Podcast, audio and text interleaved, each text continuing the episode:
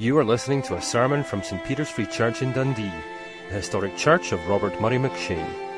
For more sermon content, please visit our website at stpeters-dundee.org.uk. The psalm is interesting. The second is, as with the whole of the scriptures, it always amazes me how the scriptures really try to address the felt questions that we're grappling with even today. And this psalm addresses a question which touches many people today in our culture, um, but it was written 3,000 years ago. And it, uh, it demonstrates the relevance as well as the truth claims uh, of the gospel. Let me explain the context. I don't know if you've ever felt disappointed or perplexed by God. Uh, many believers do, however strong they are. Sometimes they experience uh, the vicissitudes of life, and it's a puzzle to try to understand uh, where God's hand is behind the circumstances they're experiencing. You've just uh, mentioned the loss uh, of an elder in the last week, and in the pastoral prayer, we prayed about people who may be depressed or discouraged or have long term uh, illness. Uh, and it may be that some of us here are discouraged because we've been passed over for promotion in work, or discouraged by marriage or the lack of it. It never happened, or there are tensions in the marriage, or there are difficulties in the family, or bereavement, or the loss of a child. 25 years ago, my only daughter died. This is not uncommon in the history of the church, in the lives of believers, because living in a fallen world, we experience these things just as unbelievers do. It may be that we have health problems, sickness, depression, we just uh, prayed about, or even unanswered prayer. Well, sometimes this causes turmoil, especially if we're up and downers emotionally. I had a mother who was like that, never depressed in 40 years, my father said. But my father was a typical Welshman. A good day was if he was only depressed twice a day. He, uh, he had Himalayan emotions, shall we say. Some of us may be like that. It's nothing to do with our spiritual maturity. Sometimes it's just that we're born with those kind of characteristics. So it may be that we're disappointed or struggling because of adversity or difficulties that come our way. Um, I remember well after our, after our daughter died, I mentioned uh, earlier somebody coming up to us in a conference from another country and saying to my wife, there, there must be something spiritually wrong with you. You obviously didn't pray hard enough because if you did, your daughter would have been healed. My wife, who is very biblically literate and theologically aware, quick as a flash responded, You clearly haven't read Hebrews chapter 11. Because at the, the, end of the chapter it says how some people were sawn in two and others were raised from the dead in the same verse. So the mark, she said, of great faith is not deliverance from difficulty, it's fidelity in the midst of it. I never forgot her answer. And was so glad that I had a wife like that to show me up, because I'm not sure I could have answered so readily and swiftly in the same way. Anyway, albeit some of us are uh, prone to these kind of things, and it would be astonishing if in this congregation many of the things I've just mentioned had not come the way of individual members uh, here in the church. Now, it doesn't say that Asaph was having these experiences in his life, but clearly what, what he was grappling with, and if this comes your way, it really adds an extra layer to the uncertainty and the difficulty and the turmoil of someone who happens to be going through a period of disappointment or perplexing or difficulty. His big struggle was watching the struggles of the believers and seeing that the arrogant or the proud were seemingly untouched. And in a sense, he was asking the question why do bad things happen to good people? And why, if there's a God who is there, does he allow the wicked, apparently for lengthy periods of time, to go about their business untouched? Now, some years ago, there was a cult book written about this by a very liberal Jewish rabbi in North America called When Bad Things Happen to Good People. Used to see it in the bookshops in airports all over there. His name was Rabbi Kushner. And in, answer to this question, why do bad things happen to good people? He said, Well, I believe God does exist, And he's a God of justice and compassion. But he argued he's not a God of power. He's a weak God. And that's why these bad things happen. And it caught the attention of many people and undermined uh, the faith of many believers uh, who read it. Well, this is the kind of context in which Asaph is writing. Believers are troubled, but he sees the progress of the wicked and the arrogant. So let's look at the psalm and we read as he summarizes the problem that he faced that dominated his thinking through much of his life. Right at the end of his life, clearly, he writes these words in verse 1 Surely God is good to Israel, to those who are pure in heart. So he's come to a settled conclusion, an answer to the problem. He's answered it, resolved it by the end of his life. But then he goes back and recounts what the issue was. But as for me, my feet had almost slipped. I'd nearly lost my foothold because I envied the arrogant when I saw the prosperity of the wicked. They have no health problems, they have no struggles, their bodies are healthy and strong. Verse 4. They're free from the burdens common to man. Verse 5, or stresses, if you like. They're not plagued by human ills. Therefore, pride is their necklace. They clothe themselves with violence. From their callous hearts comes iniquity. The evil conceits of their minds know no limits. They scoff uh, and speak with malice at God and at his people, presumably. In their arrogance, they threaten oppression. Their, la- their mouths lay claim to heaven, and their tongues take possession of the earth. Therefore, their people turn to them and drink up waters of abundance. then they say, How can God know? Does the Most High have knowledge? This is what the wicked are like. They're always carefree, they increase in wealth. And then he says a devastating statement, which sometimes is the portion of some faithful believers. They ask, Surely in vain have I kept my heart pure. In vain have I washed my hands in innocence. This is for believers who are hanging on by their fingertips, as it were. All day long I've been plagued. I've been punished every morning. If I'd said this, if I'd said I will speak thus, I would have betrayed your children. When I tried to understand all this, it was oppressive to me. So, this is the halfway point in the psalm. And he's highlighting the fact that this wasn't just a passing phase or reflection, but this is something by observation that he had been grappling with and had dominated his thinking. And it's easy for us to think like that also in our cultural context. Even seven or eight years ago, with the big crash of the economy, you just have to look at some of the investment bankers who were retired off with millions of pounds of uh, savings in their pension funds over against some of the poor souls and sometimes in our congregations who live on a pittance. Or I think of the time when uh, in Wales I, uh, there was a, someone I knew who was a butcher and he was supplying food for the schools in the area. Thousands of children. And he tried to take shortcuts. And he cut the meat on machines that he shouldn't have. And uh, problems occurred in the schools. And uh, some children died. And many were uh, afflicted. And it will affect them for the rest of their lives. And this man was brought to trial. I know him well. And he was in prison for six months. Why? Because he hired a wealthy London barrister uh, who got him off on a technicality. So then sometimes people look at those situations and they say, Where is justice? I remember on Welsh television, you probably watch Scotland Today, I watch Wales Today. On Wales Today, there were these very working class parents who had lost children saying, Tell him we'll have our day in court. And they did, but they lost because justice wasn't seen to be done. They'd lost their children, and the man was in prison for a short time, but managed to siphon away all his money and now lives in apparent luxury still. So sometimes, if a believer looks at that, certainly unbelievers look at it and say, Where is justice?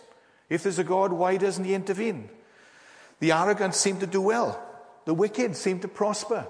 A man who's shortchanged, all these children in school, why didn't God intervene? If He's there, why doesn't He do something?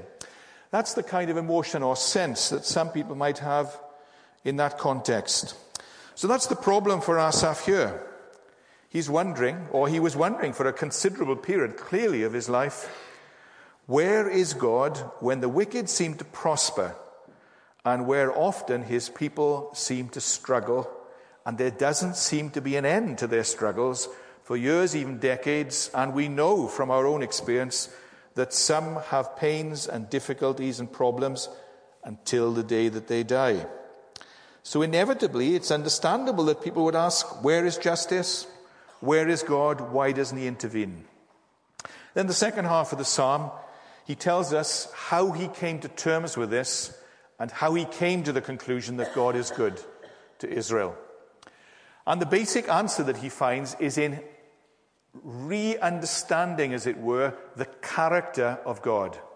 Most problems occur in the Christian life, particularly emotionally, uh, in terms of the senses and how we react at gut level, because of a deficient view of who God is. And uh, that's why it's very important to understand the character and the nature of God. And that's how God helps Asaph in this story. He's reached the end of his tether, as it were, at the end of verse 16 and says, It's oppressive to me. And then you see the turn of the tide in the psalm, and he begins to explain to us four things that he's understood about the character of God, which helps him get perspective. Verse 17, he says, Till I entered the sanctuary of God, then I understood their final destiny. The judgment of God is the first point in the turning of Asaph. He understood what was going to happen to the wicked who were seeming to progress. He says, Surely you place them on slippery ground, you cast them down to ruin. How suddenly are they destroyed, completely swept away by terrors. As a dream when one awakes, so when you arise, O Lord, you will despise them as fantasies. The first part of the answer that God gives to Asaph is You can trust me in the midst of all this uncertainty because I will judge. Nations rise, leaders rise on the world stage, and then they are brought low. I don't remember that much about my daughter's funeral. It was too emotionally searing. But I do remember the person who was preaching who said this in the middle of the reflection uh, at the, of this, the death of this little girl. He said, Some of you here this morning, you're like great oaks some of you are ex rugby players, you're 17 stone, you feel so powerful. This little child was like a daffodil. But just as the daffodils die, the oaks will fall too. And we will all face the judgment of God. Nations and individuals, as Shakespeare said, we strut and fret our hour upon the stage, and then we are heard no more. Tomorrow and tomorrow and tomorrow creeps in this petty pace from day to day life is but a fleeting shadow, or as scripture says more graphically and succinctly, all men are as grass. So, the answer to Rabbi Kushner's notion that God is compassionate but weak is that God's slowness to react or to act in the lives of the ungodly is not because he's weak, not because he's impotent, it's because he's gracious and compassionate even to the ungodly. And he warns them, I will judge you. And in the great scheme of things in eternity, 70 years is not that long. But he is giving them a chance because he's the God of all justice. But it, throughout the Old Testament, as in Habakkuk and all the other Old Testament pro- prophets, there's a lot said not about the great and terrible day of the, jo- of the Lord.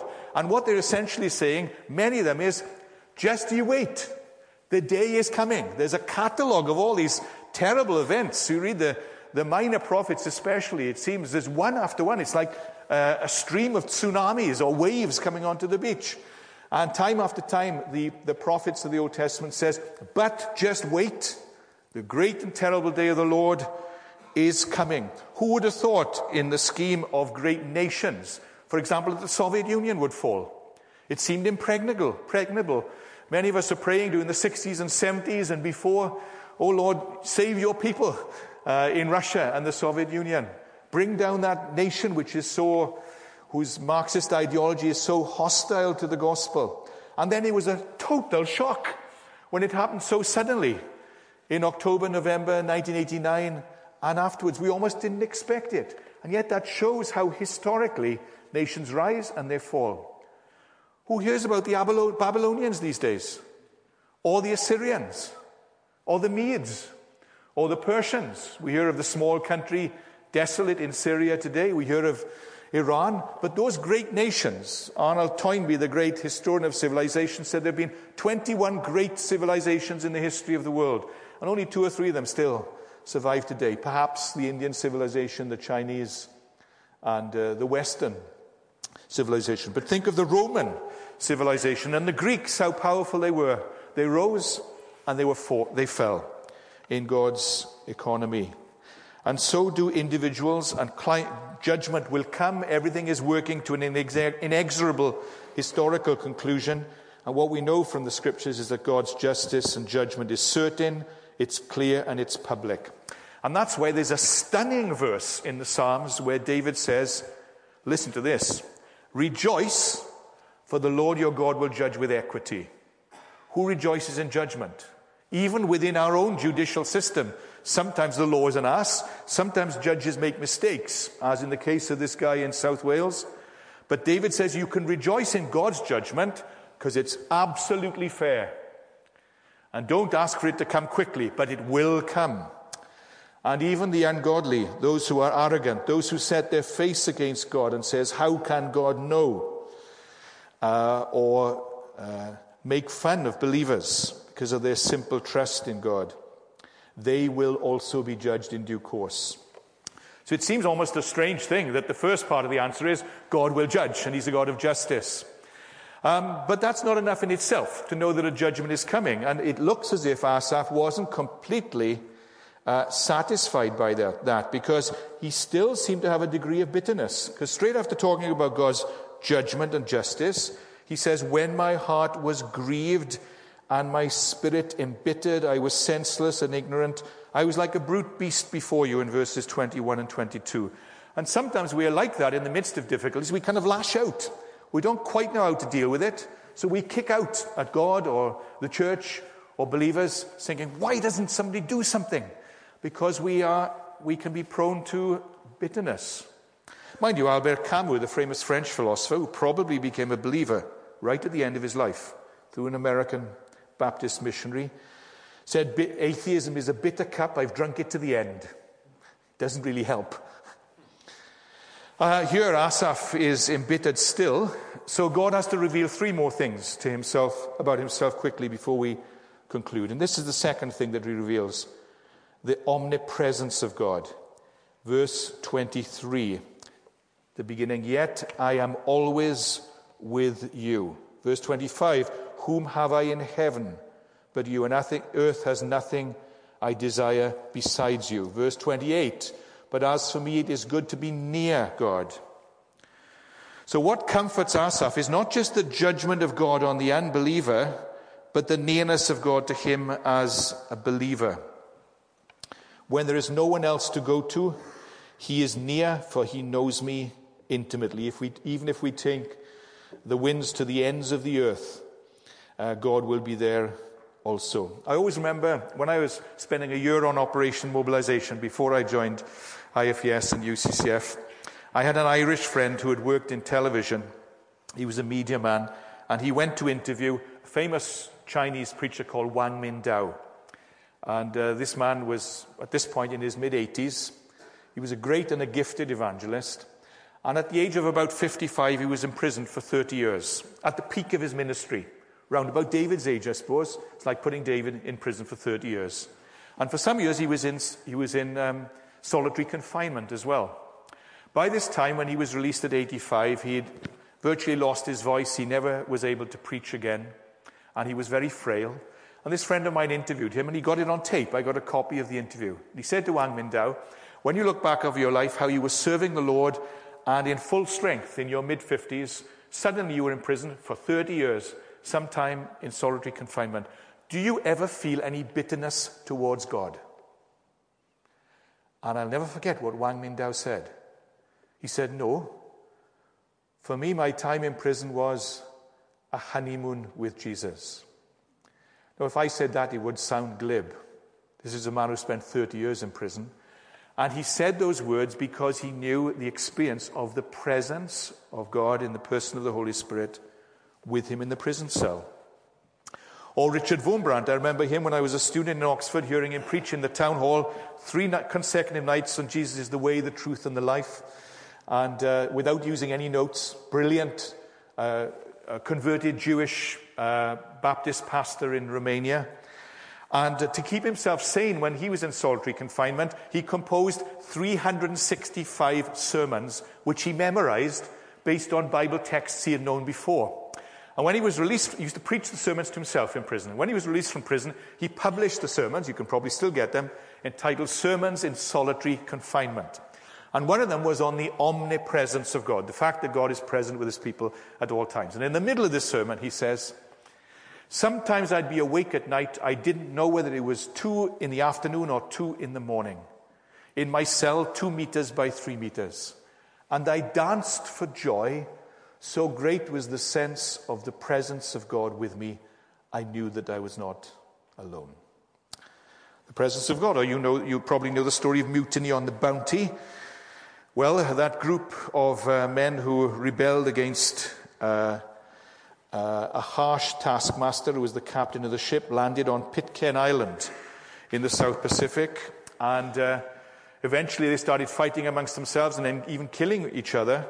And uh, it looked as if everything was disintegrating. And then one day, one of their number was walking along the seashore, and some of the wreckage of the, of the ship had come on the seashore, including a chest. And this man, Alex Smith, opened it up, and he read, found inside a Bible. He started to read the Bible, and he was converted.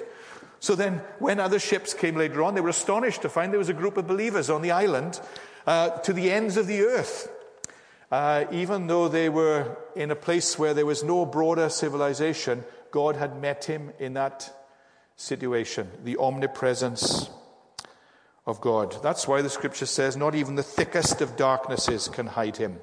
One of my favorite Bible verses is 1 Samuel 2:22 where he writes, The Lord will not abandon his people. Why?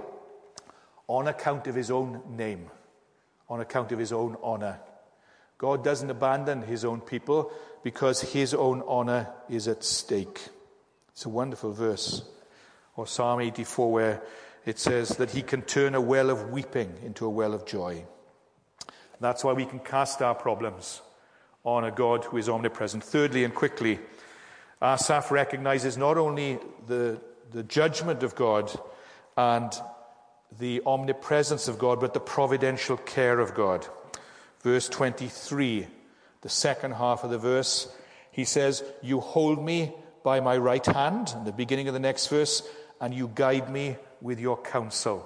I always remember as a student listening to Martin Goldsmith, Jewish uh, Christian missionary in East Asia with OMF, speak on that verse, You hold me by my right hand, which is a sign of uh, God's providential care of his children.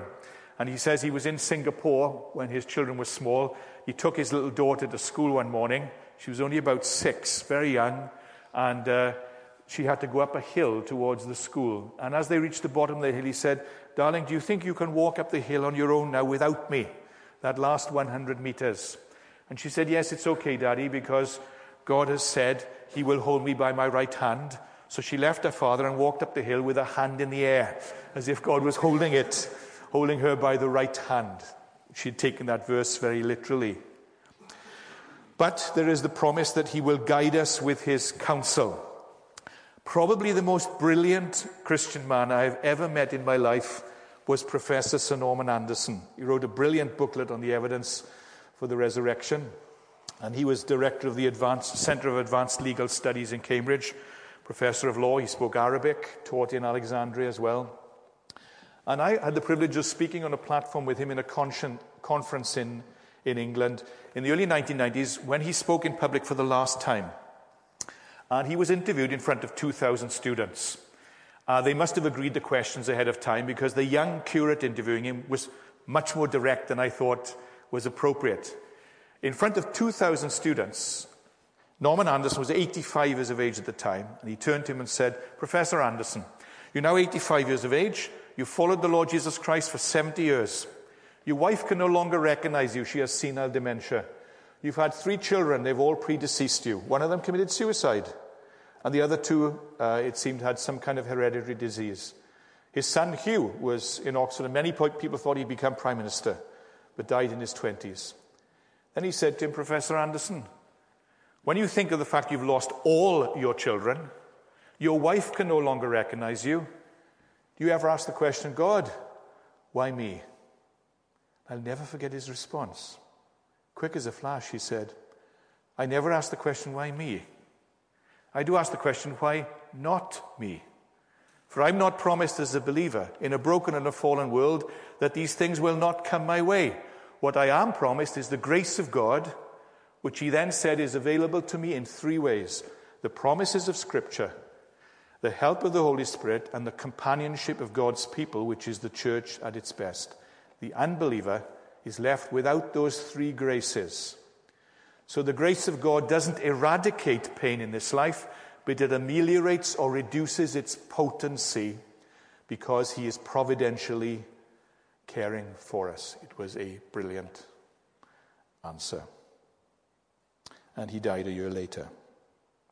Now has his reward. That's why I love that verse which says, The bruised reed he will not break, the smoking flax he will not quench. Well, time has gone. So the last thing that, um, that Asaph discovers is not just that God will execute justice and judgment, and secondly, that God is omnipresent, or thirdly, that he is um, providentially caring for his children, but he is the God of hope.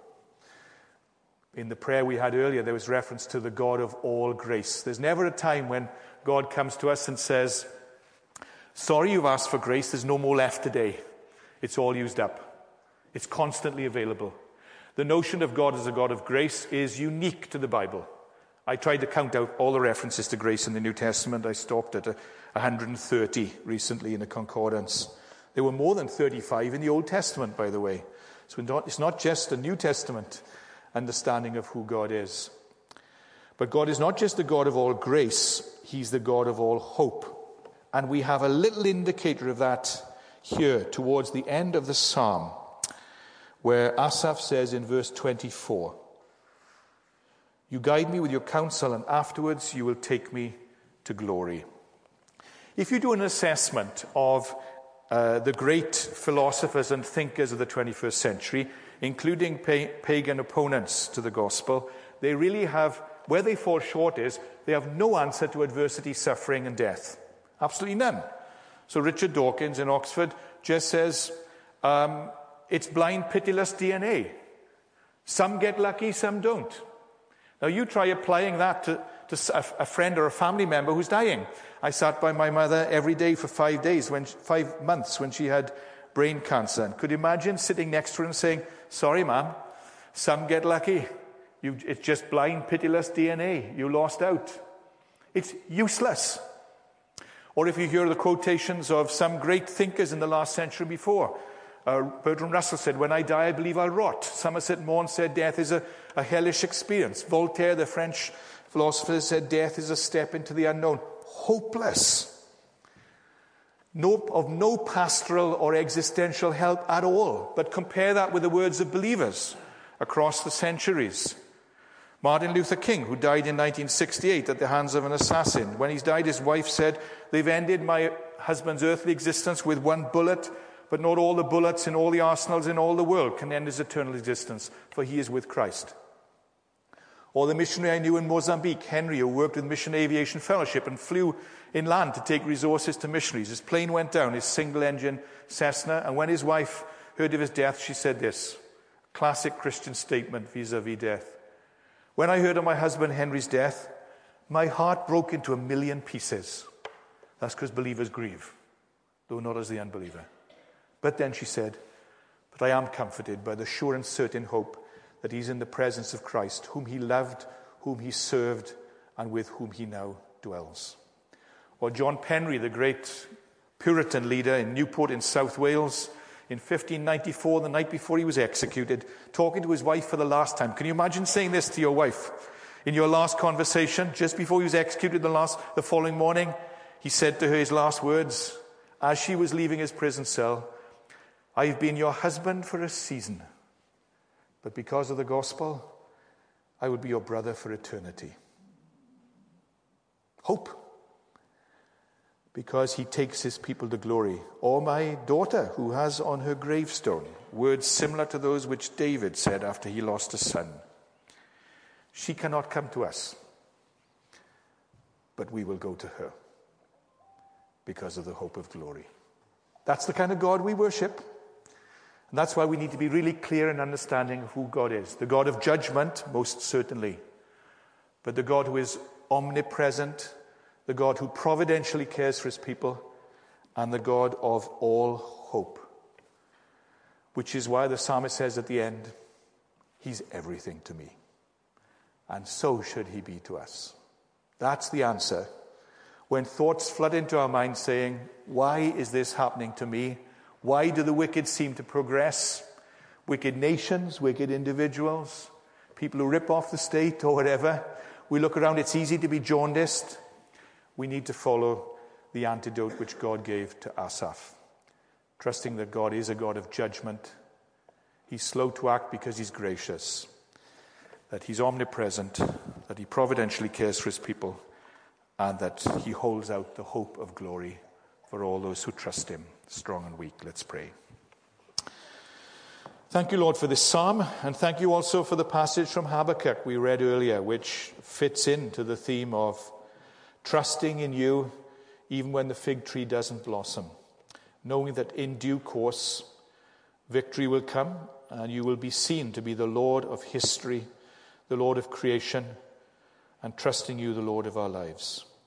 If there are any who are broken, bowed, discouraged, perplexed, struggling here this morning, O God of all hope and all, O God of all grace, fill their minds and senses afresh with the love of the gospel and of your goodness, for we ask it in Christ's name with thanksgiving and praise. Amen. Thank you.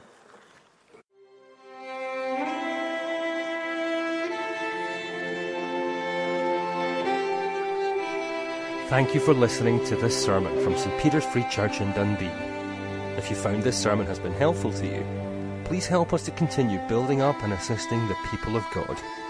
Visit our website at stpeters-dundee.org.uk. For information and training on persuasive evangelism and how to share your faith biblically, please visit the website of Solas, the Centre for Public Christianity, at solas-cpc.org. Once again, that website address is solas-cpc.org. Thanks for listening.